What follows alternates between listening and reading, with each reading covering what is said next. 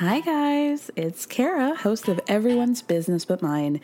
And let's be real, one thing that makes the show possible is by selling sponsorships to advertisers. One way you can support us in getting more sponsors is by telling us a little bit more about yourself. You can do that by filling out a quick survey at the link in the show description. Plus, your answers are anonymous. They'll help us learn what you love most about the show and how to make it even better. The questions will ask you about the things that help advertisers understand the audience. It'll only take a few minutes, and it's an easy way to help the show. So you can find the link in the show description. Thank you so much, and stay tuned for the rest of the show. Ready to pop the question? The jewelers at BlueNile.com have got sparkle down to a science with beautiful lab grown diamonds worthy of your most brilliant moments. Their lab grown diamonds are independently graded and guaranteed identical to natural diamonds, and they're ready to ship to your door. Go to BlueNile.com and use promo code LISTEN to get $50 off your purchase of $500 or more. That's code LISTEN at BlueNile.com for $50 off. BlueNile.com code LISTEN.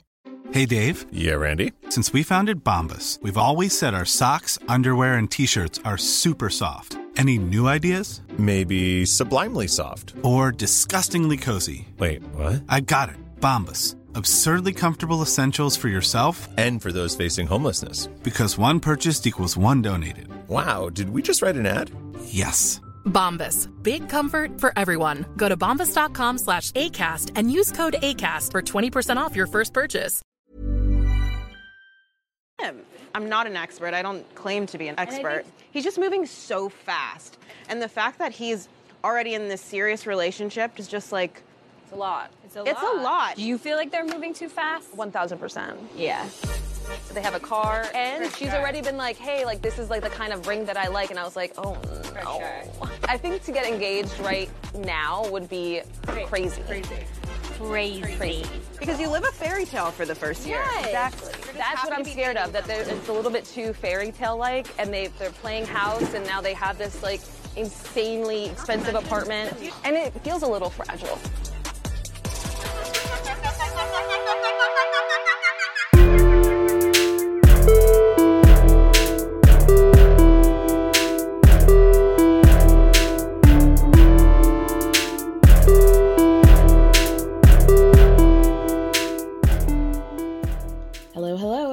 back to another episode of Everyone's Business But Mine with me, Kara Berry, our Summer House and Vanderpump Rules edition. Y'all, I'm going to keep it a buck. We're going to keep it short with Summer House this week because honestly, I'm feeling, I'm sensing a lot of fatigue. I personally don't have it. I'm finding a lot to talk about and a lot that's interesting, but it seems like you guys are not. so I'm going to honor that. Also, Vanderpump, whew, so much happened. And it was a supersized episode. And I mean, I'm about to like, I'm afraid that I'm to go like full CSI, Charlie from It's Always Sunny at the wall, like connecting the dots here. So we're to have to, you know, our Vanderpump is to be at the main stage. We'll just quickly get through Summer House, right? Okay, so let's start. Where we begin is Kyle's outside screaming about Lindsay and how everybody's giving Lindsay so much power. Who I I'm now getting into a place where I don't want to say that I don't like these people, but I do want to say that I want to like Kyle and I want to like Maya, and they're not making it very easy for me, but I digress. So I don't understand like who is giving Lindsay power outside of Kyle, but Danielle's screaming at Carl, stand up for your girlfriend. But Carl's like, he's just chilling on the couch. Like, this is bullshit. This is pathetic what Kyle's doing. I'm not going to argue with him when he's doing the dumbest shit of all time. So Andrea's trying to like mitigate the whole situation. Poor guy. He just wanted to have some Italy and and show his balls to everybody. And you know, uh, he I guess he did do that. He was able to do that. But he's trying to t- say to Danielle, don't worry, like Kyle and Carl will speak on their own time. Danielle goes upstairs because she's like, I don't even care about all this ranting. I want to see what's up with Amanda because I hurt her feelings. Amanda's in bed with Maya and Ciara. The way that Maya like did a whole gymnastics routine to get out of the bed to tell uh to run defense on Danielle and be like, "Don't come in the room right now," uh, girl. what what are, what are we doing here? But Danielle and Maya are in the hallway when Carl, who I think takes his mic off before he uh, goes back in his room, he's going in the room. He's like cutting, you know, in between them. Maya can sense that Carl's pissed off, right? So she's like, "What's is he okay? Is Carl okay?" And Danielle's like, "Well, I yelled at him too. Like I was saying, why don't you fucking stand up for Lindsay?" So Carl goes into his room and he says in a confessional that he is actually really angry in this moment. And what Kyle said was incredibly disrespectful to Lindsay. And if it wasn't somebody like Kyle, his friend, his boss, basically, it would be very different. His instinct would just be to beat somebody's ass.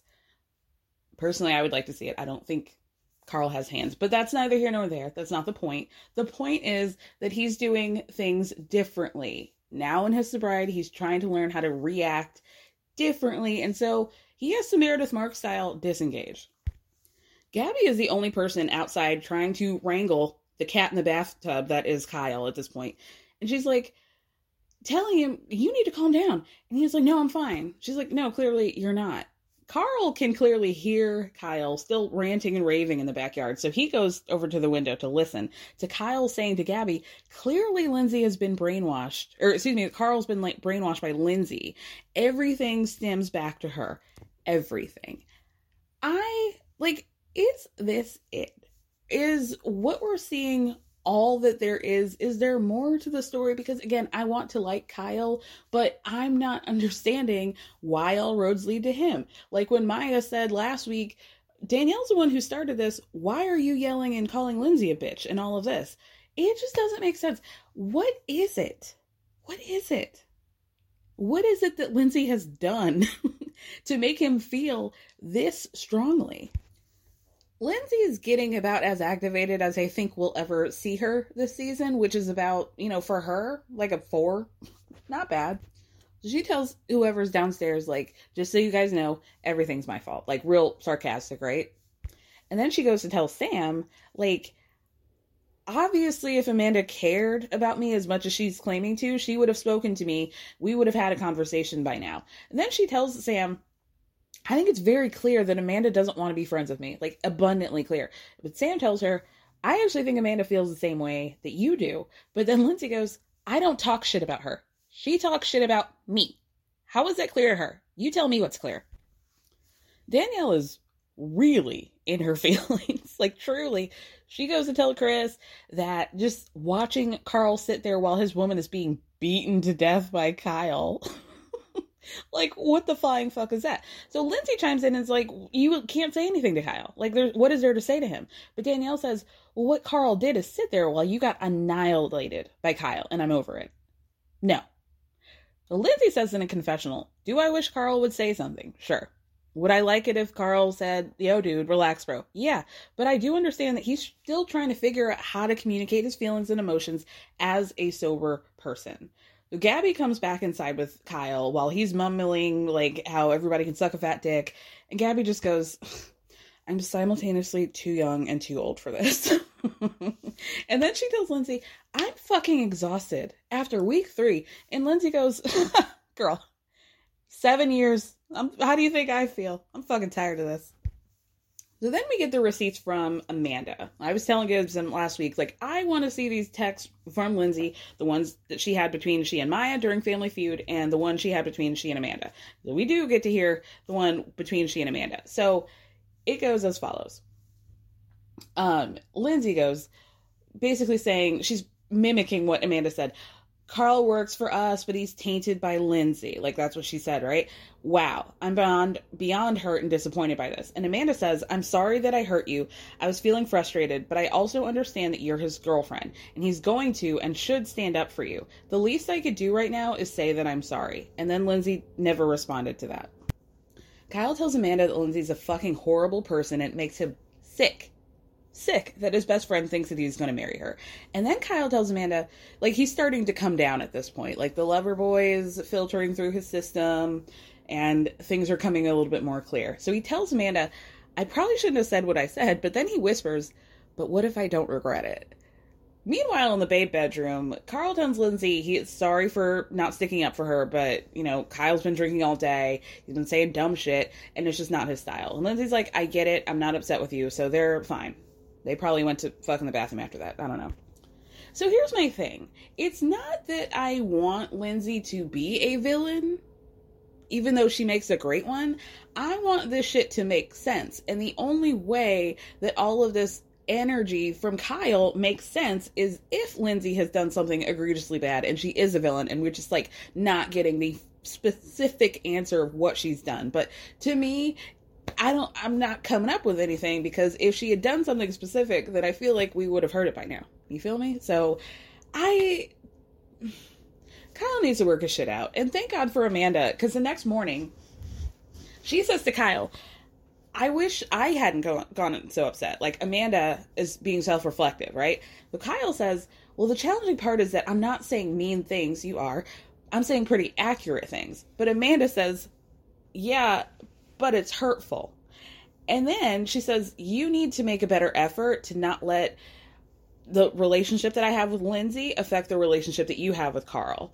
In the babe's bedroom, Carl's done.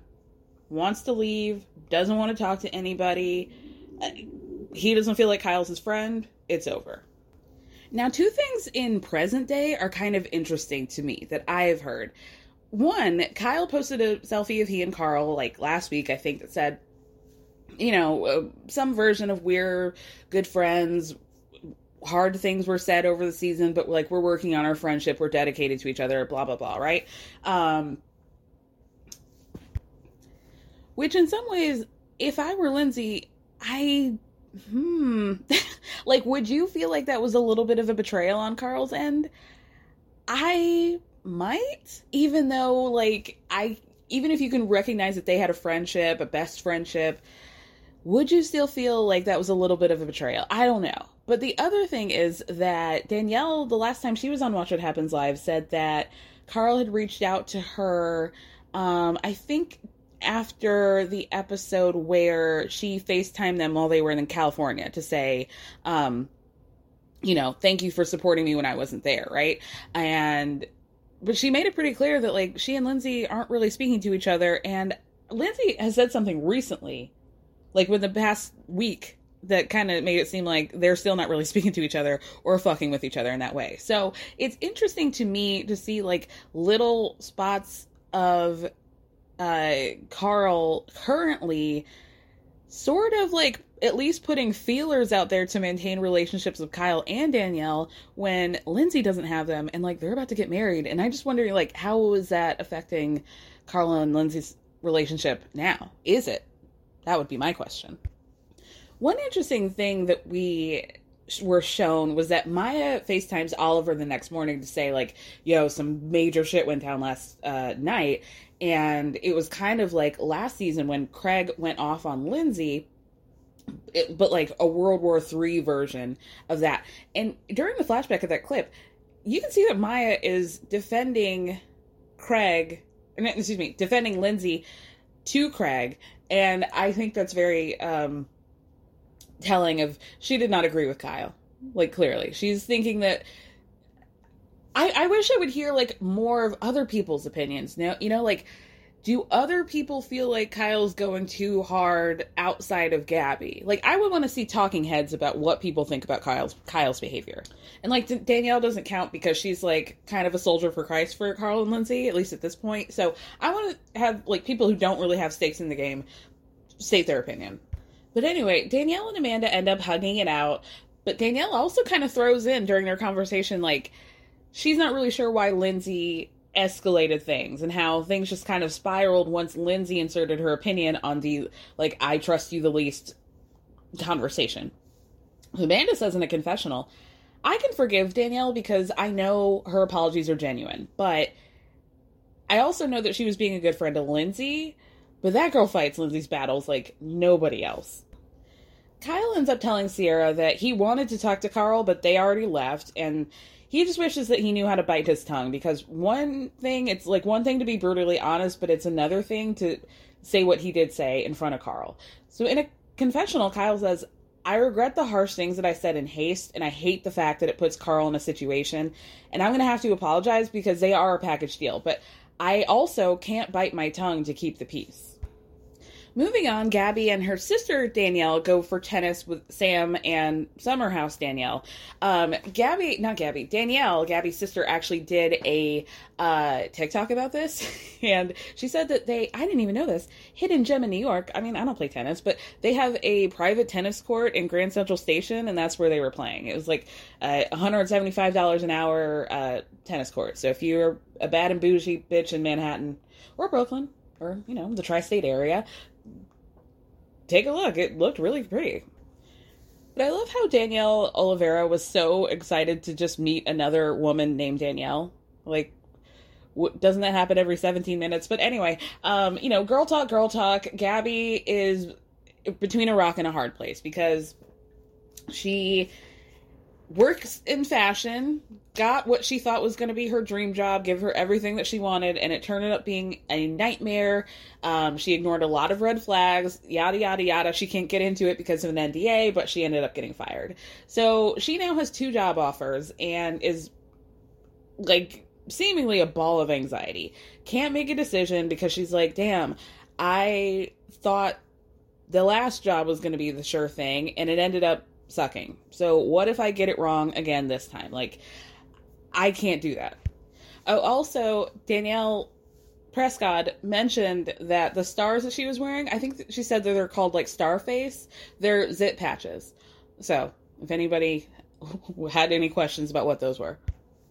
You get a very sweet scene down in down on the shore with uh Carl and Queen Sharon, his mama, and you know, they're talking about first first Sharon asks, uh, are you finding living with a girl to be a pain in the ass? and he says no. And he's like, you know, we're like a team, which is what I always wanted, which is true. Because if you guys remember, like in last seasons, uh, especially when like uh, Amanda and Kyle were getting engaged, Kyle was like, Carl rather was like, ah, I really want what they have. Like, I want a girl like Amanda.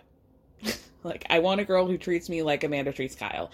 And he got it, I guess and and good for him. I just I still can't get it up for them, you guys. You know, I just like don't care. They're just like a couple who's like they've matured together and like that's cool, but now they're like a lot more boring and like it's just not giving for television. And I can really say the same for Kyle and Amanda. Like Kyle's really trying to get turned up, but it's really like doesn't give when everybody else goes to bed and you're like, you know, the top part of your ass crack is hanging out and you're trying to like, I don't know, do do jumping jacks by the pool at two o'clock in the morning. So, ugh, I think we need a rehaul. And you know, shout out to Chai, friend of the podcast, who said that she really thinks that the show should retool itself around Gabby and Sam being like twenty somethings in the city, like just, you know, a total refresh, you know? And I don't disagree. I, cause once I was thinking about it, I'm like, okay, I don't hate Sam. I don't hate her, but I think the issue is that she's just too young. She's too young to be in a house with one couple that's married and one couple that's about to be you know, it just doesn't make sense. Like Kyle's 40, she's 24. And even though like Ciara entered the house at 24, Ciara has like a I don't want to say she's more mature than Sam, but she just had like a different energy. Whereas Sam is like, "Woo, young foxy free. I want to hang out." And that is it's annoying under this context, but I think if she was actually hanging out with her peers, I would find her to be a pretty dynamic character. Gabby is that girl for me. And I know a lot of you guys get very troubled or whatever, you're irked by her uh seemingly making letting the stars uh, and astrology ma- inform a lot of her decisions. However, maybe too many. However, I think there's something there there's something there and i like her too. Like she had no problem going toe to toe with kyle and being like you're on some bullshit right now. Cut it out. She plays the game and i really like her. And i also think part of the reason why people don't like gabby is because she's probably more transparent than most people on reality TV. Like most people don't go on reality TV and say I'm severely damaged by my past relationship. It really fucked me up. I am worried about my career in a very specific way. Um and shit's real out here. I think people find that like a little too much. And, you know, that's a conversation that we could have about black women all day, but I actually don't think it applies to Gabby in this sense. I think just she presents herself differently, and I think people are like, oh, you're like too vulnerable. Like, you're a mess, girl. I don't like this. Whereas, like, girl, everybody on the show is probably, if not as much of a mess as Gabby. They just don't like talk about it, you know? You know?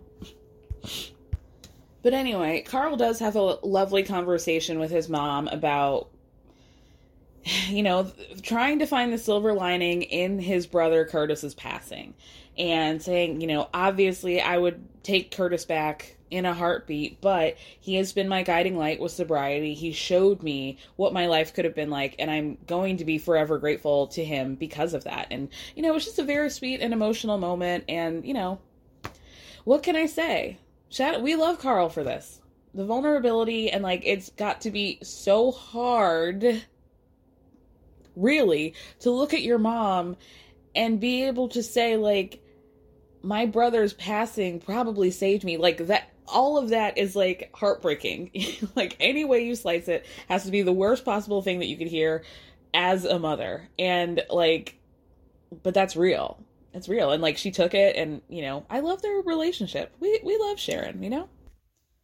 All right let's get back to the hamptons. So it's the next weekend Gabby and Davina, who we find out is uh, the name that Gabby has given for her hair, are having a great time. Davina just got done, and Gabby is going to be hosting the first theme party, well, the first real theme party at the house this season. Something that I think we've been sorely lacking. I think it really brings a lot to the show.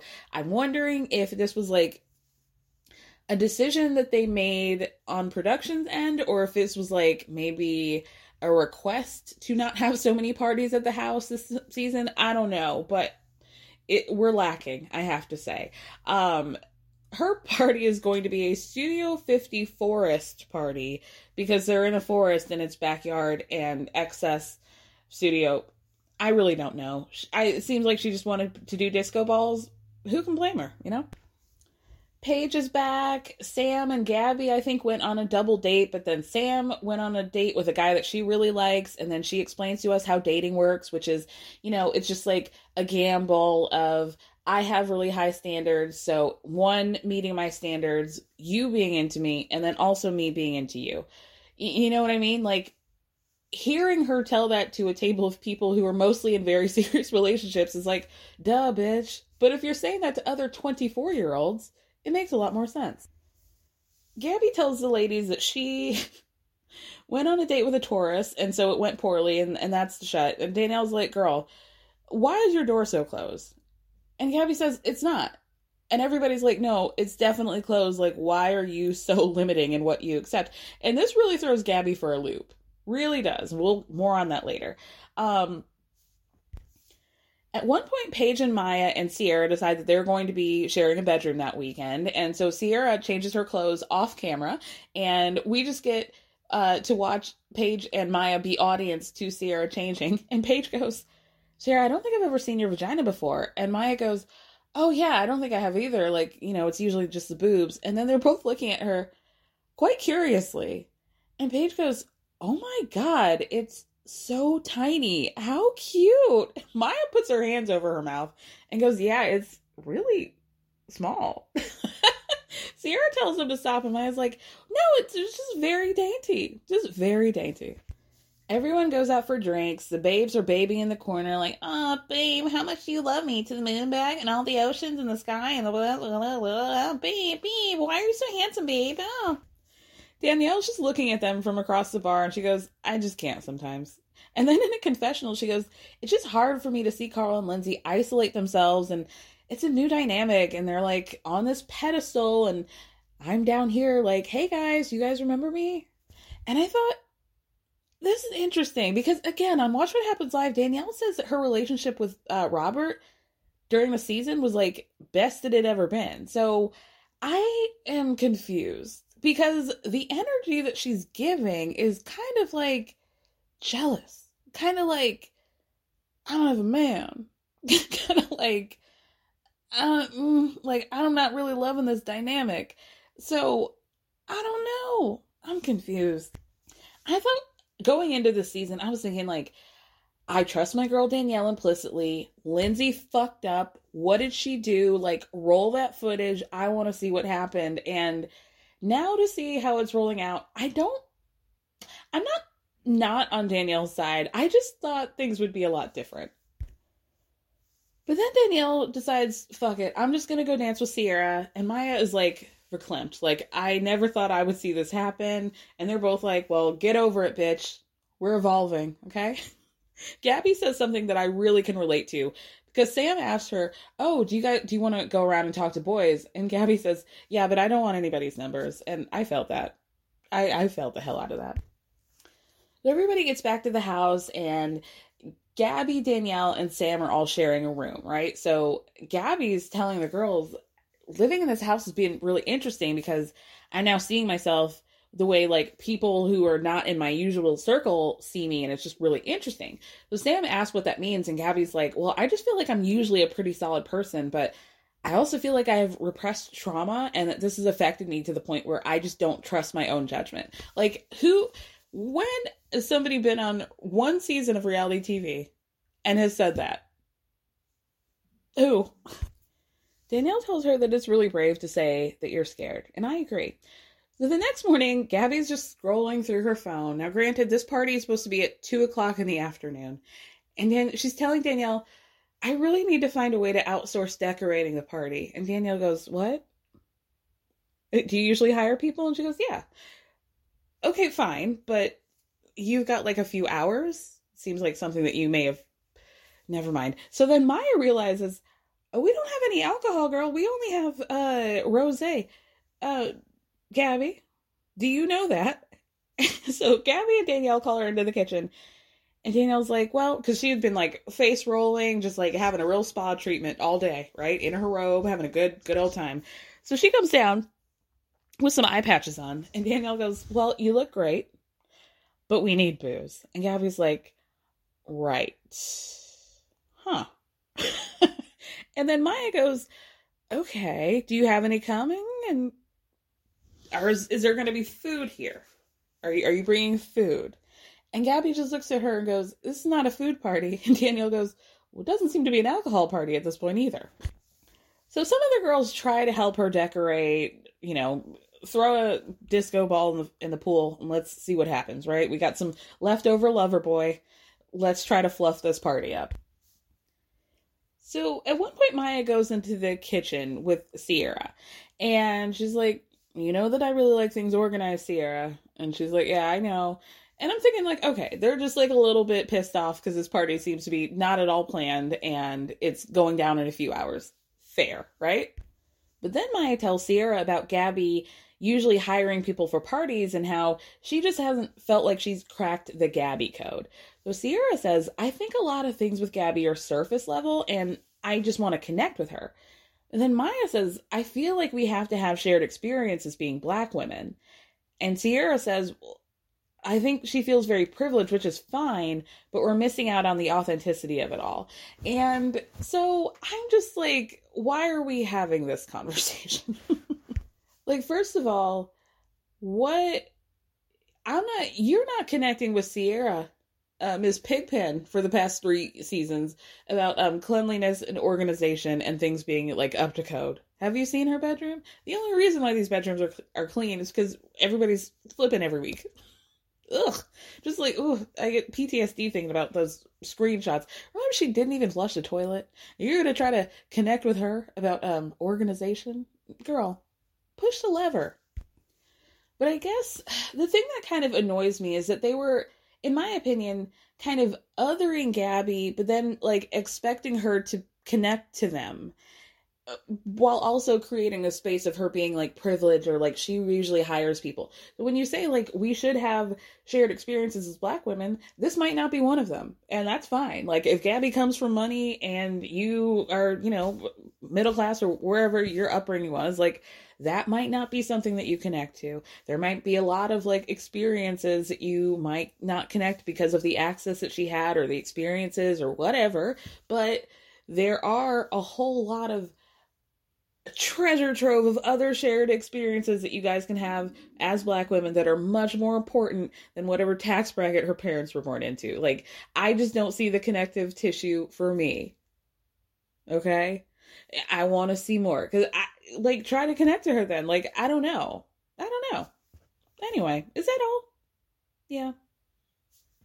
The episode ends with, you know, the girls are decorating and Paige is asking Danielle if Lindsay got upset last weekend when Carl wasn't sticking up for her.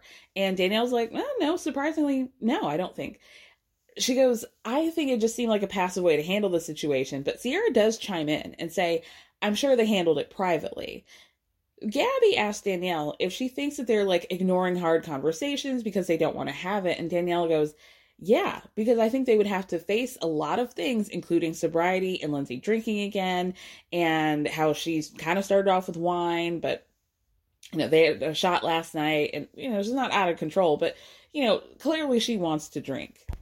So Ciara gives an anecdote about how her dad um, is sober, and that when they, he and her mom, he and her mom got married, they couldn't have alcohol at the wedding.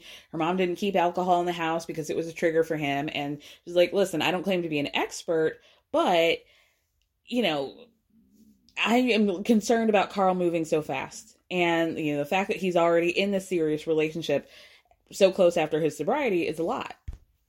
Paige asks Danielle she thinks that Carl and Lindsay are moving too fast, and she says a thousand percent. They have a car. She's been talking about the kinds of rings she likes, and she thinks getting engaged right now is a good idea. I think it's crazy because I'm just scared they're only in the first year of their relationship. It's too much like a fairy tale. They have this insanely expensive apartment, and it just feels a little fragile. Now, I think. Ooh, the word that really stuck out to me was fragile.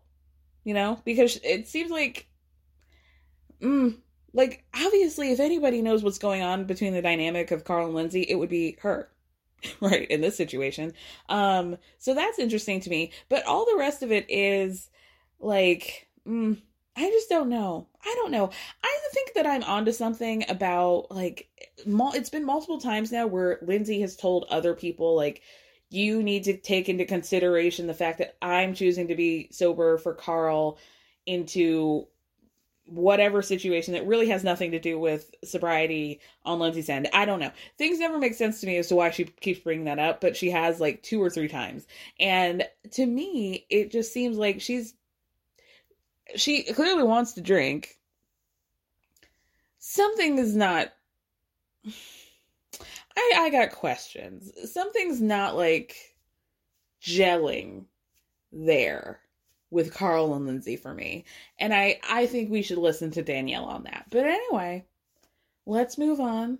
We got a lot to talk about with Vanderpump Rules, so you know, grab some water, take a stretch, go to the bathroom. Let's get into it.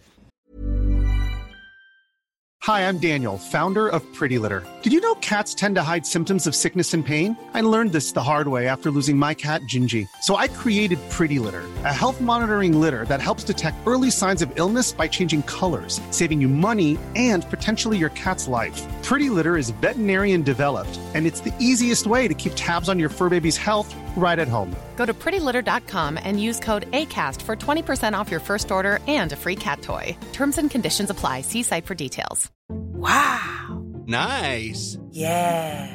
What you're hearing are the sounds of people everywhere putting on Bombas socks, underwear, and t-shirts made from absurdly soft materials that feel like plush clouds. Yeah, that plush. And the best part? For every item you purchase, Bombas donates another to someone facing homelessness. Bombas. Big comfort for everyone. Go to bombas.com slash ACAST and use code ACAST for 20% off your first purchase. That's bombas.com slash ACAST. Code ACAST. Raquel, did you kiss the guy tonight? Yeah, I did. Who? Oliver? Wait, you didn't see? Oliver? Yeah. She was supposed to kiss him. No, I was not. I thought so too. Raquel, why are you like this? Are you serious right now?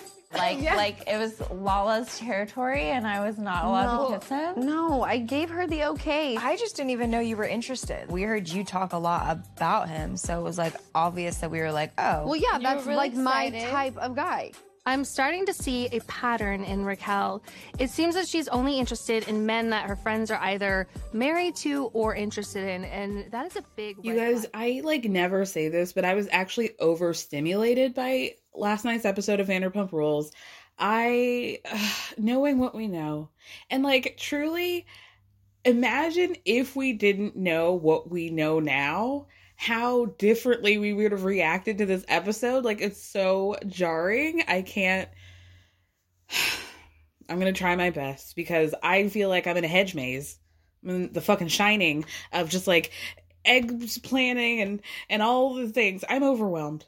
I'm overwhelmed. Starting with before we even get into the episode, we got to talk about this podcast jamie all over. She and this guest um i believe his name is kale um did a conversation. They had a conversation. They're friends of scheana's um used to be friends of raquel's and oh man they really like it's almost like you know if, if you don't listen to this episode you're only getting half the story. You know what i mean? Because it kind of paints a picture of what happened right around this time. They say that from what they're told this like affair between raquel and who i'm now calling crustache okay? There's one tom and it's shorts and then the other one is crustache or whatever nicknames might emanate from that. You know my mind tends to wander. But um they believe that th- this kind of happened around or on that night, the night that Raquel and Charli pull up at the Mondrian. They were there, or at least the girl what Jamie was, and um yeah, she she tells a story about how she was there, she was kicking it with Brett, and it was her and Brett, Raquel and Crustache, right? And so they uh were hanging out, just really met Brett. She says that uh Crust and Raquel were at the bar in like a deep conversation and at, at one so it kind of like left her with Brett. Well she's like, you know, he was nice, but I hadn't really met him. And then she says that there was like another point where at the end of the night they were in a car, she and Brett, and they were watching Raquel and Tom have this what looked like pretty intense conversation. Um uh, sitting on a curb. And so they jokingly were like, oh, let's record this and like do a voiceover of like, I'll be Raquel, you be Crust. And so they like, oh, just jokingly did that. And that she looking back was like, oh, I don't want to post that. They're like, oh, it was funny, but I, she felt like at the time it was kind of weird to post that. I don't want to make Ariana feel like something untoward or strange or sketchy was happening between them. Obviously, it was. So the guy had some uh, interesting information. He seemed to be a lot closer to Raquel. Um, he said that he spoke to her, I think, Friday and Saturday that week after everything came out, and that, yeah, I mean, basically what everybody reliable has been reporting that um, Raquel doesn't really seem to get it doesn't really seem to feel bad um doesn't really seem to understand that she doesn't have the life that she had prior to this in the friend group um and that basically he was like now that i think about it you know there were times where you know Ariana would hear that I was going through stuff, mental health or whatever. She would reach out to me from time to time. But then I noticed that we're only Raquel only ever reached out to me when she needed something. Like it would be like, "Oh, hey, how are you checking in?" But, you know, I need a favor. He says that one time he drove 40 minutes because he lives 40 minutes away from her to take her the 5-minute commute to the hospital because she wasn't feeling well. Like they had a fairly intense relationship it sounds like. Um and yeah, he seems concerned which is interesting. Like at one point he says, you know, I have a history or background in psychology and, you know, that sort of thing. And I'm just finding myself thinking that Raquel is a very smart person and I'm like concerned about her behavior and I'm confused about a lot of things and it's weird. It's getting weird. So I would encourage you guys to check that out. Um, what else? Kristen went on a podcast and she also confirmed some other reliable news that had been said on other podcasts, but she confirmed that um, this I did not know. I had not had this, this confirmed that Sandoval was in fact the Tom that Raquel was making out with at Coachella, and that Schwartz and Sandoval's parents found out about this relationship back in December, which is what I was thinking that Schwartz had to find out probably around the holidays or beginning of the year at the latest. Now let's bring it up a notch. Let's uh you know, elevate, shall we? Um Ariana actually released her first post, first post crustache um post and she looks beautiful. She's in this like watermelon vibey maxi dress with the, you know, cute little bun and she's, you know, it's a whole vibe. There's cacti behind her. It's a look, right? So she says, Hi, where to begin? I want to express my most sincere gratitude for the outpouring of love and support that I've received from friends, family, and people I've never even met in the last two weeks. When I felt like I couldn't even stand, you have all given me the strength to continue and see me through my darkest hours. To say that I have been devastated and broken is an understatement. However, I know that I'm not in this alone. So many so many of my closest friends are also grieving this loss right now and reeling from this betrayal on so many levels. I'm fucking lucky to have the best support system in the world, and I hope I can repay every single person for the love you have shown me. What doesn't kill me, better run. Love, Ariana. You know what? And we salute a bad bitch when we see it. You know? Perfect. No no notes for me. I think it's fantastic. Um yeah, you know, you let them know I'm okay. It's been hard, but what doesn't kill me makes me stronger. And a little fuck you to all of those who crossed me. And, you know, we simply love to see it. All right, and now let's get into the episode. Ugh. what are we doing? Okay, so the girls are getting back to the hotel. They're in Vegas. It is very clear. Raquel is wasted. Boots. From the second she, you know, stumbles out of that elevator, right? One shoe on, struggling to get the other off. Like most of us have been there where you're really having to coach yourself and be like, just take the shoe off. You can do it. You got it. Yes. Let's go. we did it. We did it, Joe, right? Raquel says in a confessional that she hasn't been on many girls' trips, but she feels like she's having the best time because I, I'm fun, I'm single, and I'm free, and I'm focused more on myself. And you know what? Only on yourself, it seems. I don't think you'll be invited to many girls' trips anymore. So I hope you enjoyed it. Doesn't seem like you did. So she's like at the I need leftovers portion of the drunkenness and praying in front of the microwave wave to Lisa Vanderpump in thanks of these leftovers. The other three are in bed, bumps on a log, like truly peanut butter and some raisins.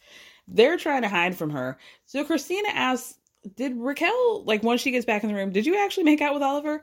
And Katie goes, Yeah, Miss I'll make out with your man.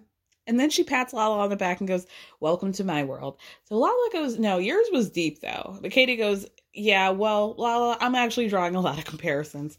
Ooh, it's worth mentioning that Andy made it mentioned multiple times this week that this episode had not been edited whatsoever and that's what makes this episode even crazier if we're to believe him because they knew y'all the writing was on the wall once Raquel comes back with that like, you know, mincemeat pie worth of leftovers, they're the rest of the girls are over it. They're not on her level whatsoever. Kristina's even asking, Did you even heat this food up? And Raquel's like, I did, you know, as long as it's not aluminum, because Katie says I can't put that in microwave, so I didn't. Katie then asks, Did you actually kiss Oliver? And she's like, Yeah, I did. So then Katie says, But Lala was supposed to kiss him.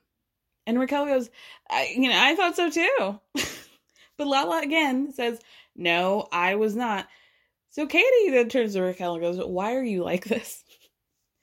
And Raquel goes, Are you so serious right now? Like it was Lala's territory and I was not allowed? But Lala goes, No, no, no, I gave you the okay. So Kristina goes, Well, I think Katie's confused because she didn't even know that you were interested because Lala was the one who was talking about Oliver, you know?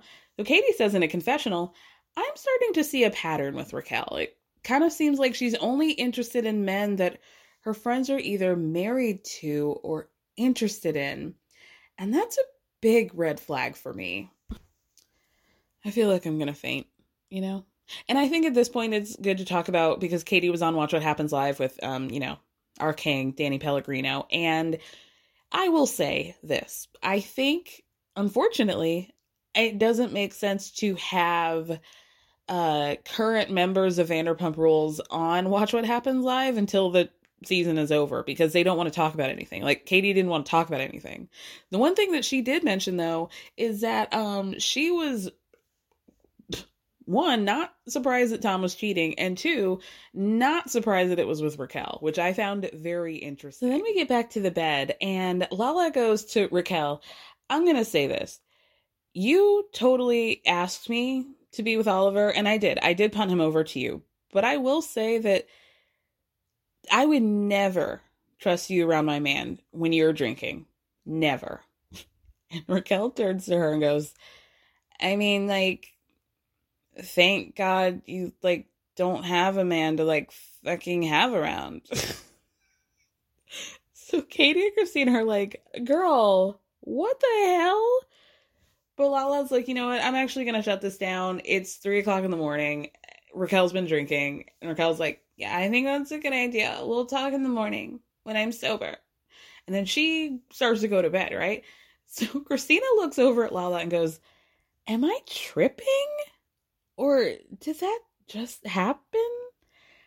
Lala goes, I'm feeling the Lala come out and I don't want to see her. And then she says, if Ra- Raquel wasn't wasted right now, I'd put her back in her grave, which doesn't make sense, but okay, Lauren. Katie's toothbrush is in Raquel's room, but she doesn't even want to see her at this point. So she makes Kristina go get it.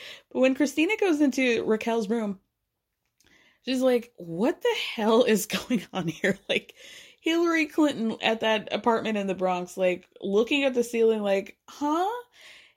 What is going on? Raquel's got a whole projector, a galaxy up on the wall, and Kristina says in a confessional, I only know one other person who has lights like this. And it's a three year old little girl. Now, I thought she was going to say Tom Sandoval because remember uh, two seasons ago when his half his storyline was about all the lights that he was putting up in that house? Yeah, so at this point, Kristina like runs back giddily to be like, "Oh my god, you guys, she's got like lights on all over the ceiling." So they're like, "What the hell are you talking about?" Did you guys notice? Uh, Kristina said she was listening to music, and uh, Lala just goes, "Was it Taylor Swift?" so then Lala is like, "Oh my god, is she gonna murder us tonight?" And then the camera pans over to see just the edge of Raquel just a silhouette of Raquel eavesdropping from the hallway. So Katie then is like, hide your kids, y'all, hide your boyfriend. And everybody's laughing. And Raquel like walks away crying. In a confessional, she's crying again. And it's like, you know, the last thing I was expecting was to be judged for getting drunk and having fun. Now, obviously, I think, you know, she had us in the first half, didn't she? She really did. Um, you know, at this point, I'm like, okay, we might be really, you know, knocking somebody when he's down, especially when Lala has made it clear over and over again. I, you know, gifted you with Oliver. I don't think that's what happened, Lala, but if you need that, fine. Like, I know Lala, like, technically gave her permission, but she didn't, like, have to. I don't think that was, like, an issue.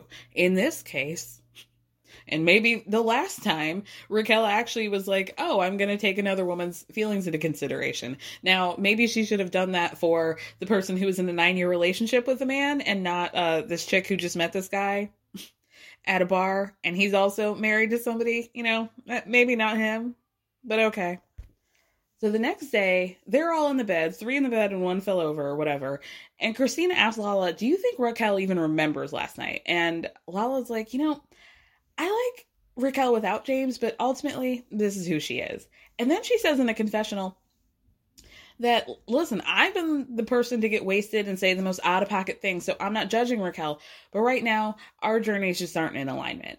Um, so I would like to say that Lala did an Instagram story And, you know, the fallout of this is that, like, I have to follow more things, more people from this cast than I would care to. Wink, wink. So, anyway, Lala said on an Instagram story that there were parts of this that were cut out. And one point she said to Raquel, like, oh, um, you know, I slept with James when I was drinking. And Raquel says, Well, yeah, that's the exact same thing like I did with Schwartz, or I was, you know, with Oliver, I had been drinking. And so Raquel says, or Lala says to Raquel, like, you know, maybe you shouldn't be comparing our journeys if I'm an alcoholic, if you know what I mean.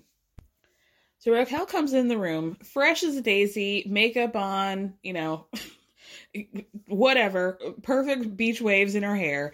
And she's like, you know, you guys, I feel embarrassed. And Katie goes, okay, that's actually kind of a relief to hear. And asks Raquel, what is it that you do remember from last night? So she says, honestly, I don't know. I think I said something offensive, and I think Lala was probably directed towards you. And Lala says, what you said would be offensive to any woman. So she's like, what did I say? And so Lala tells her, you know, you said, thank God I don't have a man. Raquel, do you actually feel that way? Like, do you feel like if a woman can't keep a man, then here I am? And Raquel goes, no, no, no.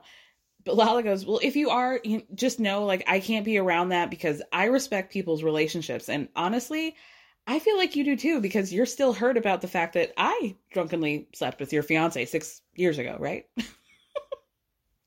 the way that she just loop just like skates over her own.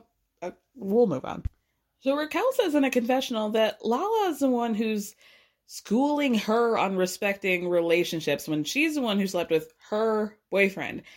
Now, I think during this scene, both of them end up at zero, Lala and Raquel, right? Because Raquel is right that it is hypocritical of Raquel, Lala to come for her, but right. But now we also know that literally immediately after this trip, she fucking started up with Sandoval. So you know, we're gonna have to put you on zero for that one, Raquel. like literally less than twenty four hours. I, I, I, I don't know.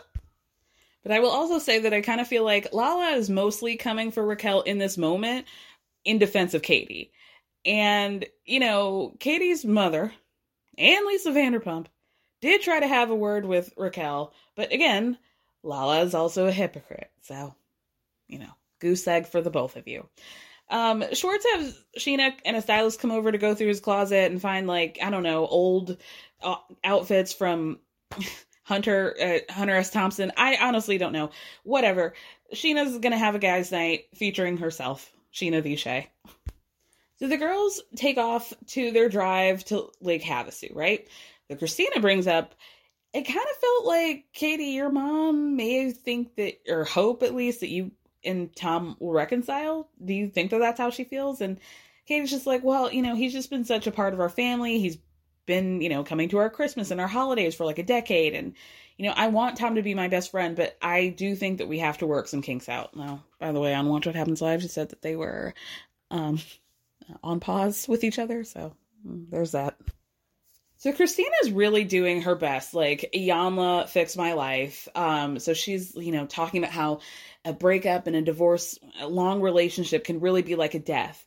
And Raquel, how did your breakup go? Like, did you guys have a talk? Did you leave abruptly? And Raquel says that James exploded on her dad one Thanksgiving, which we kind of knew in the reunion, but she expands on this and it's like truly disgusting. She says that it wasn't just he popped off on her dad at the Thanksgiving table. He was in a rage on the car ride back to the hotel saying that her dad's miserable because he's married to a fat bitch and that his dad isn't even a good father anyway. Uh, excuse the fuck out of me. I'd be in jail right now. I would be in jail. Sing Sing? Karen, you hear me? Sing Sing. I I would never. I would bitch. Raquel says she told him to shut up, otherwise she's gonna leave him at the middle of the desert. I mean, and that was the, least she could have done. Fuck him. What was interesting to me is that when um they asked like, did you think about leaving him? Raquel says, yeah, he went on a trip to London to go visit his dad, and she thought, like, I'm just going to move out and leave the ring in the ring box on the counter or whatever. And only then did Lala say, oh, that's cold. Did you just hear what she said? I mean, okay. So then Raquel um, brings up some things that I took some heavy notes on. Bold, bold font. First, she says she feels like she lost a lot of her identity dating James. And now she's got this new single girl in LA identity. And Lala is like, yeah, and like what is that? Like what Lala is saying is, yeah, what does it mean to be a single girl in the in the in LA in the larger sense? Like what are we supposed to be doing? But Raquel's saying something else. She's like, no, you know, a lot of people ask me, who are you? And you know what my answer is? I don't know. And then she starts to get upset. And Katie's like, no, like, it's okay that you don't know it now. This is a beautiful time to figure yourself out. Like, look at this as a positive thing. But Raquel just like plummets, like, emotional disaster. And then Kristina Kelly, who I don't think has met Raquel up until like yesterday. But anyway, she goes, I feel like you really hold in your emotions a lot. And Raquel goes, Yeah, I'm really good at doing that. And Katie goes, Yeah, I'm I am too. But again, I think they're saying two very different things, as we've come to find out. So Raquel says, you know, I'm just trying to figure out my life. And, but she's like very emotional, right? So they're like, okay, we need to pull over, maybe, you know, get her a piece of bread or something. So Raquel starts saying, like, oh, I feel shaky. Like she's in the back of the car with Kristina. Lala's like, okay, you need to eat something. And she's like, oh, I don't feel good, and starts crying again. So Lala asks, Oh, are you having a panic attack? And she goes, Yeah. And then she just starts sobbing, like heaving, sobbing. Lala keeps telling her, you know, breathe in through your mouth and out through your nose. She's like, I can't, I, uh, I can't do that. what she meant was breathe in through your mouth and out through your nose. And then she was like, Oh, see, that's why I couldn't breathe. I couldn't do it. Then Lala starts being like a little bit softer with Raquel's, like, you know, the hitting her with a you was smart, you was kind, you're as important, like you're funny, you're cute, you enjoyed yourself, we're all good, and like I'm not mad at you, right? So she calms down, they head back on their way. They get to the house, thank God Charli arrives. Thank fuck. And then a hero comes along because this shit was getting a little stale. I mean, this is like truly a motley crew of people who don't really like each other or know each other. And let's be real, like, no shade to anybody when I say the following, but I think we can mostly all agree that uh, a fun woohoo girls trip party is not usually comprised of somebody who is still actively upset about their divorce. Um, the girl who tried to make out with her, the other girl's uh, soon to be ex husband. Um, and she's also the sloppiest drunk of them all. None of them trusted her anyway, and now she's getting too litty. Uh, a sober person who's both angry and sober and horny for uh, way too much. And then um, a secretly pregnant woman. this is not like the makings of a great time. Charli gets introduced to Kristina, and she's like, You know, I've actually never met Kristina before, but I know she used to work at SUR, but now she sells lip balm for a living, which I did look at. Next, uh, the Toms go to t- Tom Tom, uh, worried about Greg. I don't, whatever. The only thing interesting is that Crustache says that Tom Tom has been a stabilizing force in his life. Otherwise, he'd be lost at sea. The only stabilizing bitch. What did Lisa Hochstein say earlier this season in Miami? Walk the plank. Walk the plank, Then, If you're if you're lost at sea, okay, walk the fucking plank. James stops by and was this shit sponsored by Coors? Because I feel like Scheana was drinking it earlier at Schwartz's house. I feel like this is some sort of SponCon deal that Schwartz has. Because now they're at Tom Tom and Schwartz is like, I want to make a spritzer and I want to make a Coors spritzer for Tom Tom. Wow, this spritzer is really delicious. James, won't you try it? Yeah, yeah, mate. This is also very good. Thank you, Coors. What was that? We don't need that. No, thank you. A Coors Spritz sounds like something that you drink at like a a college town bar at places that don't look at your ID. You know what I mean? And honestly, like I'm, I'm going to be honest, I'm not even above that. I'm not. I'm not above that, but I'm just like I'm hating. So that's my truth. Anyway, they tell James about Guys Night featuring Scheana Shay, and he's like, you know, I just need to make sure it's just Scheana, you know, because Ally's not really into me being around Raquel so much right now. So he says in a confessional that Raquel, he is so funny. I hate that this man makes me laugh so much. He's problematic, you guys. He's not a good person, but he the bitch is funny.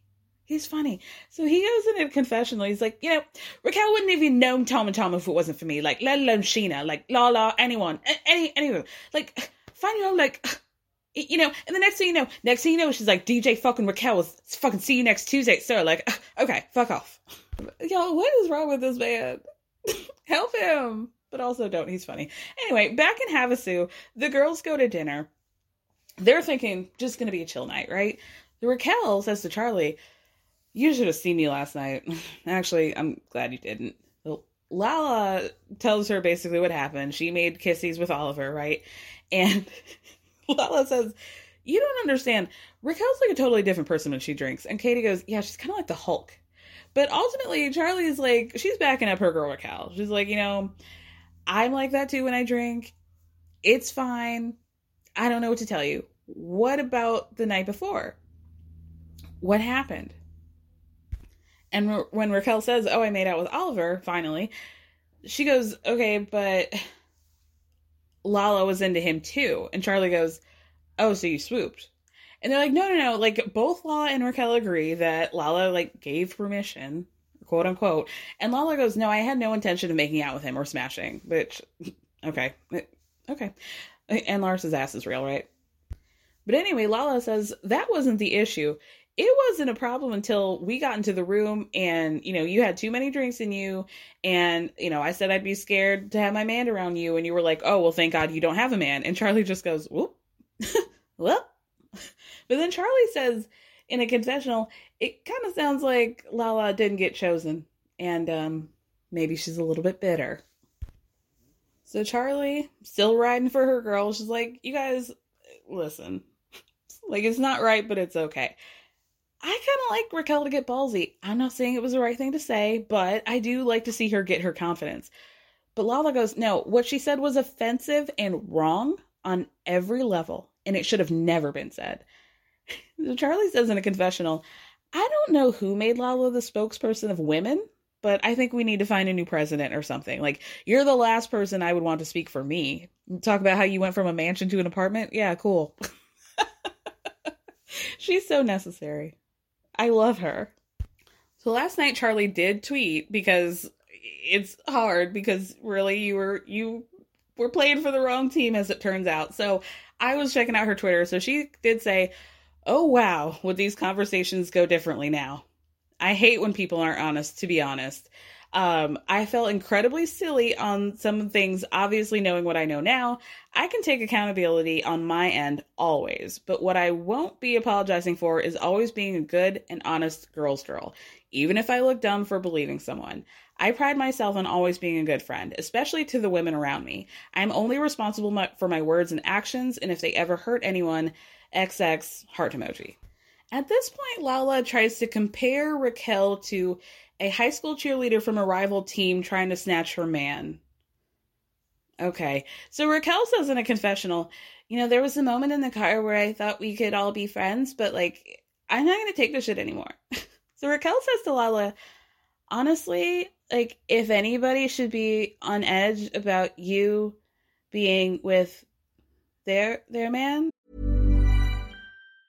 Planning for your next trip? Elevate your travel style with Quince. Quince has all the jet setting essentials you'll want for your next getaway, like European linen, premium luggage options, buttery soft Italian leather bags, and so much more. And it's all priced at 50 to 80% less than similar brands. Plus, Quince only works with factories that use safe and ethical manufacturing practices. Pack your bags with high-quality essentials you'll be wearing for vacations to come with Quince. Go to quince.com slash trip for free shipping and 365-day returns. Even when we're on a budget, we still deserve nice things.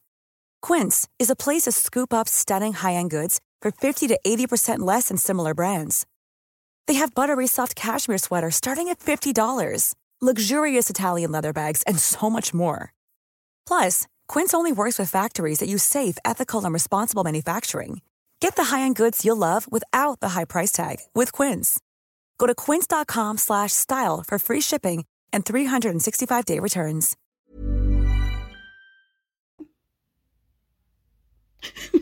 and everybody's like, Excuse me? Obviously, we know what Raquel's trying to say, but Lala tells her, You need to get over it. Like, you need to get over the fact that I fucked your man six years ago because I've lived many lifetimes since then. So get over it. But Charli's like, yeah, but she just found out about this recently. And Lala's like, yeah, well, there's a reason for that. And you should respect it. What? What? Baby, this is not accountability, okay? This is not accountability uh, really on any, level. I feel like Raquel only, or Lala only dropped this after they were good and broken up. And now you're saying you have to get over it. I think she's saying, like, oh, you're not in a relationship anymore with this man. So, like, why don't you get over it quicker? No, ma'am. No, ma'am. And I also feel like Lala's a little, leans a little bit in too hard into, like, the I wasn't sober.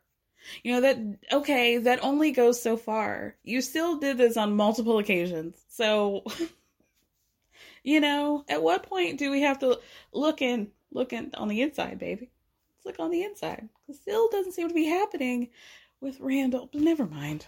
So Raquel says to Lala, I actually don't respect that, and I feel like you're being a hypocrite. Katie, Katie Maloney, who seasons ago was like the captain of the Lala is a home wrecking whore.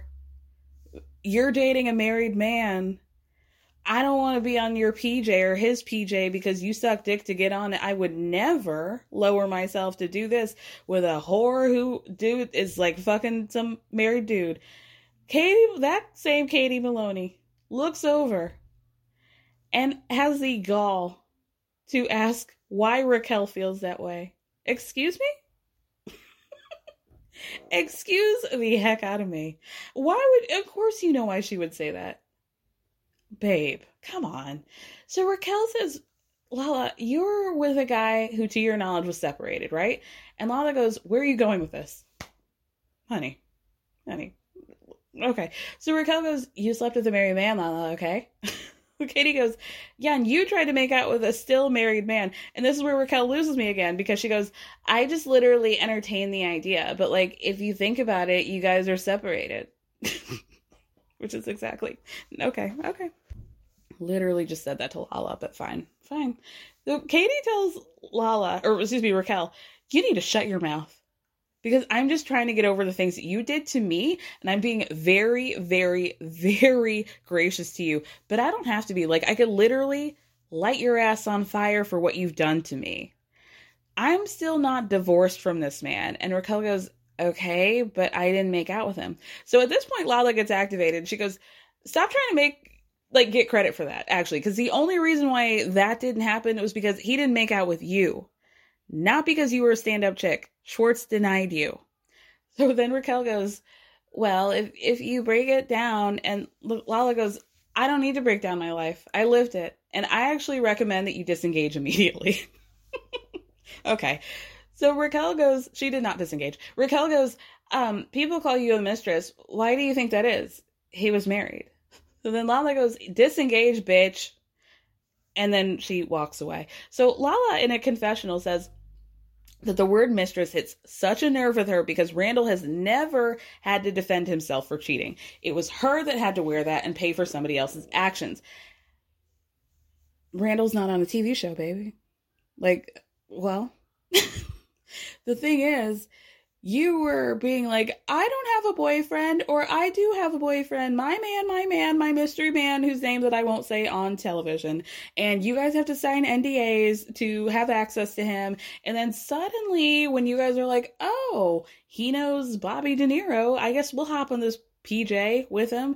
Only then was this like a stand up relationship, and it was like, my man, my man, my man.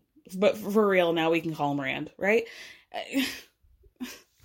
Don't do this to me. Don't play in my face. I hate when people play in my face.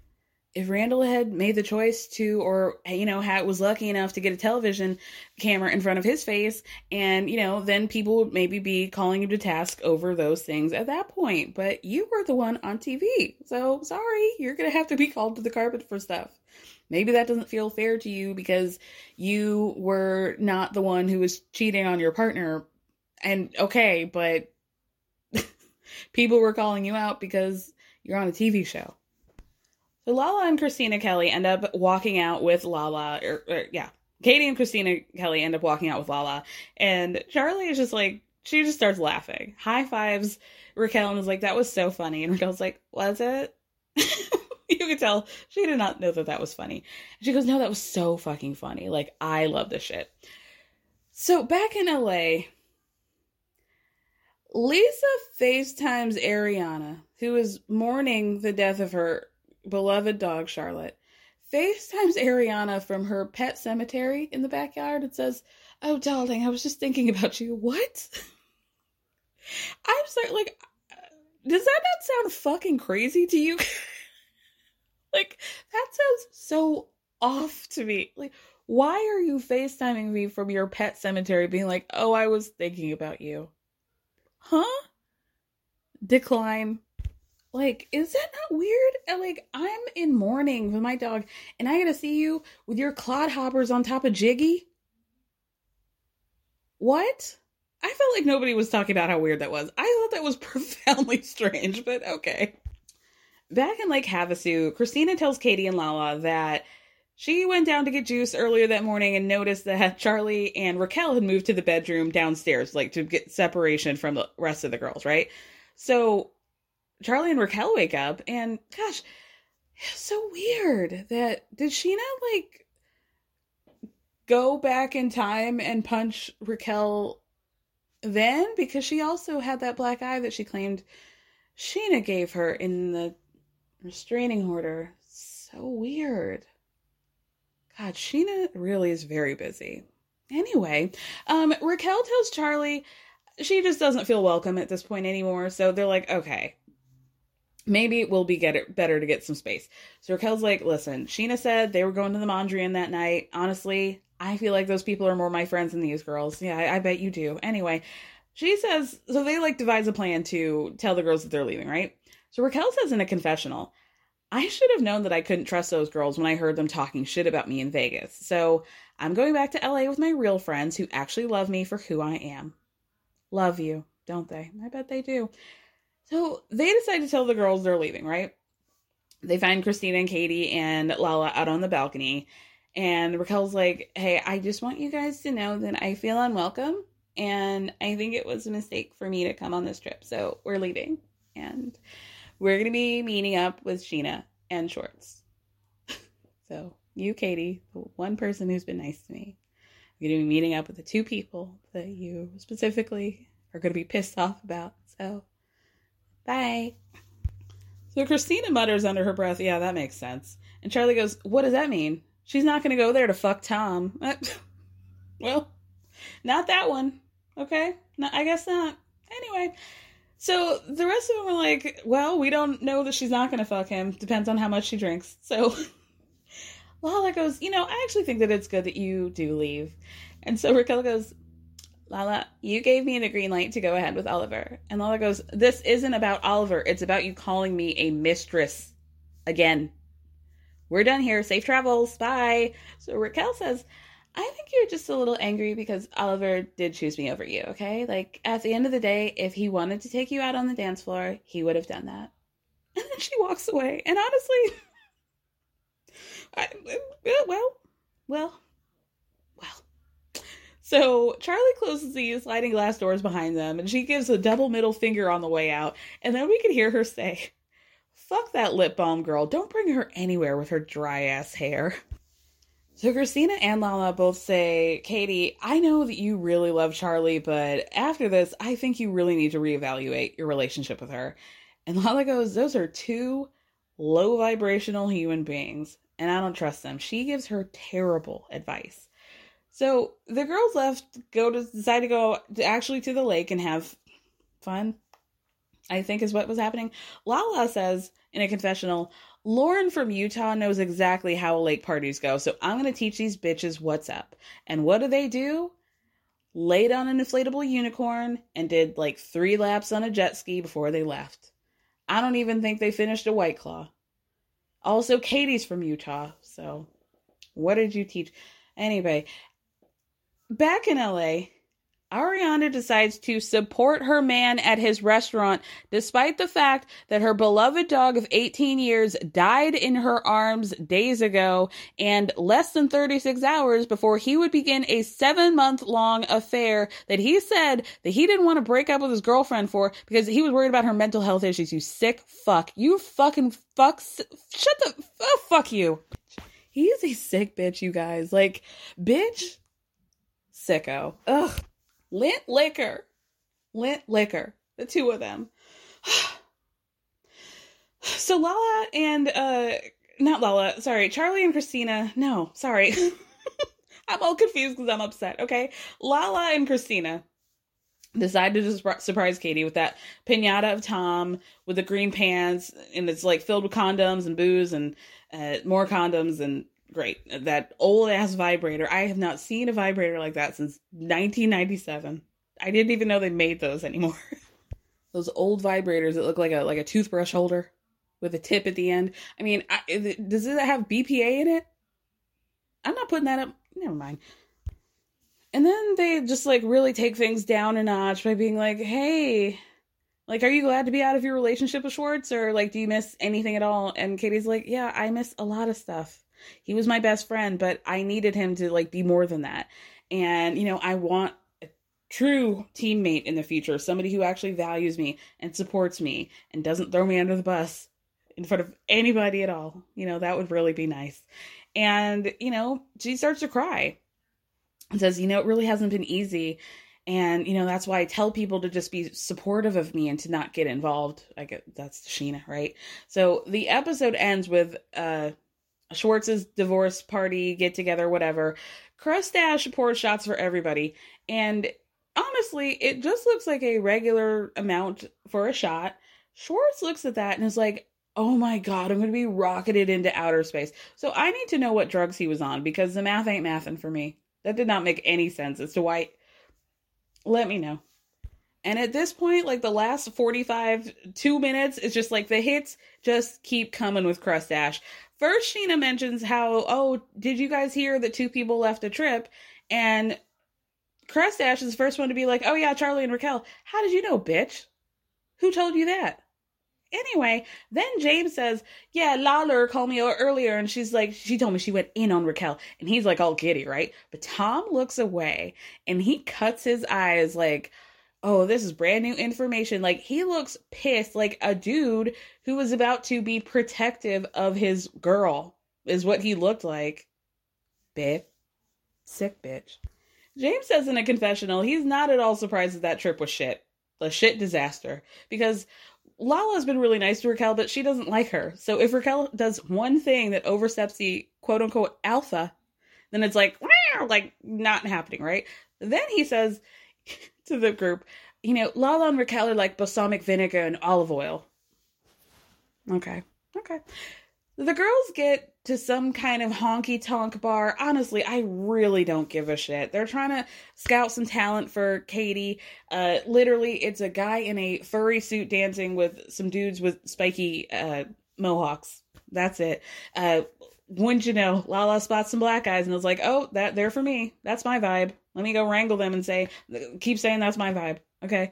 Um, they're from Palm Springs. One of them says he goes to the Abbey a lot. Okay, I don't care. Back at the Mondrian, Charli and Raquel pull up to surprise them, and James goes, "Guys, night out means nothing." and the episode ends with all these slow mo clips of everybody like doing the hill style longing gla- glances at each other, including uh, what is like a severe puppy eye from Krusty over to Raquel.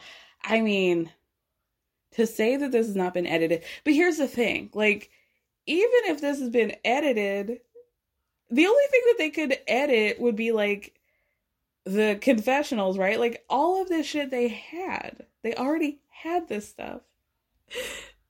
It's just a matter of including it. Ugh. I'm gonna pass. I'm gonna take a nap after this. yeah, shout out to Danny Pellegrino for being on Watch What Happens Live. Um, shout out to anybody who listens to Bravo or who works at NBC Universal, rather. I would like to get on the screeners list, please. Ask, believe, receive. But please, if you can point me in the right direction, if you know somebody who knows somebody, just let them know. Who does Brielle? Never mind. who does Brielle have to blow for me to get some screeners? Okay, I said it, and I've said it again. Anyway, thank you guys so much for listening. Thank me for speaking. Fuck Raquel. Fuck Crustache Sandoval. Love to you, Ariana. Love to the rest of you.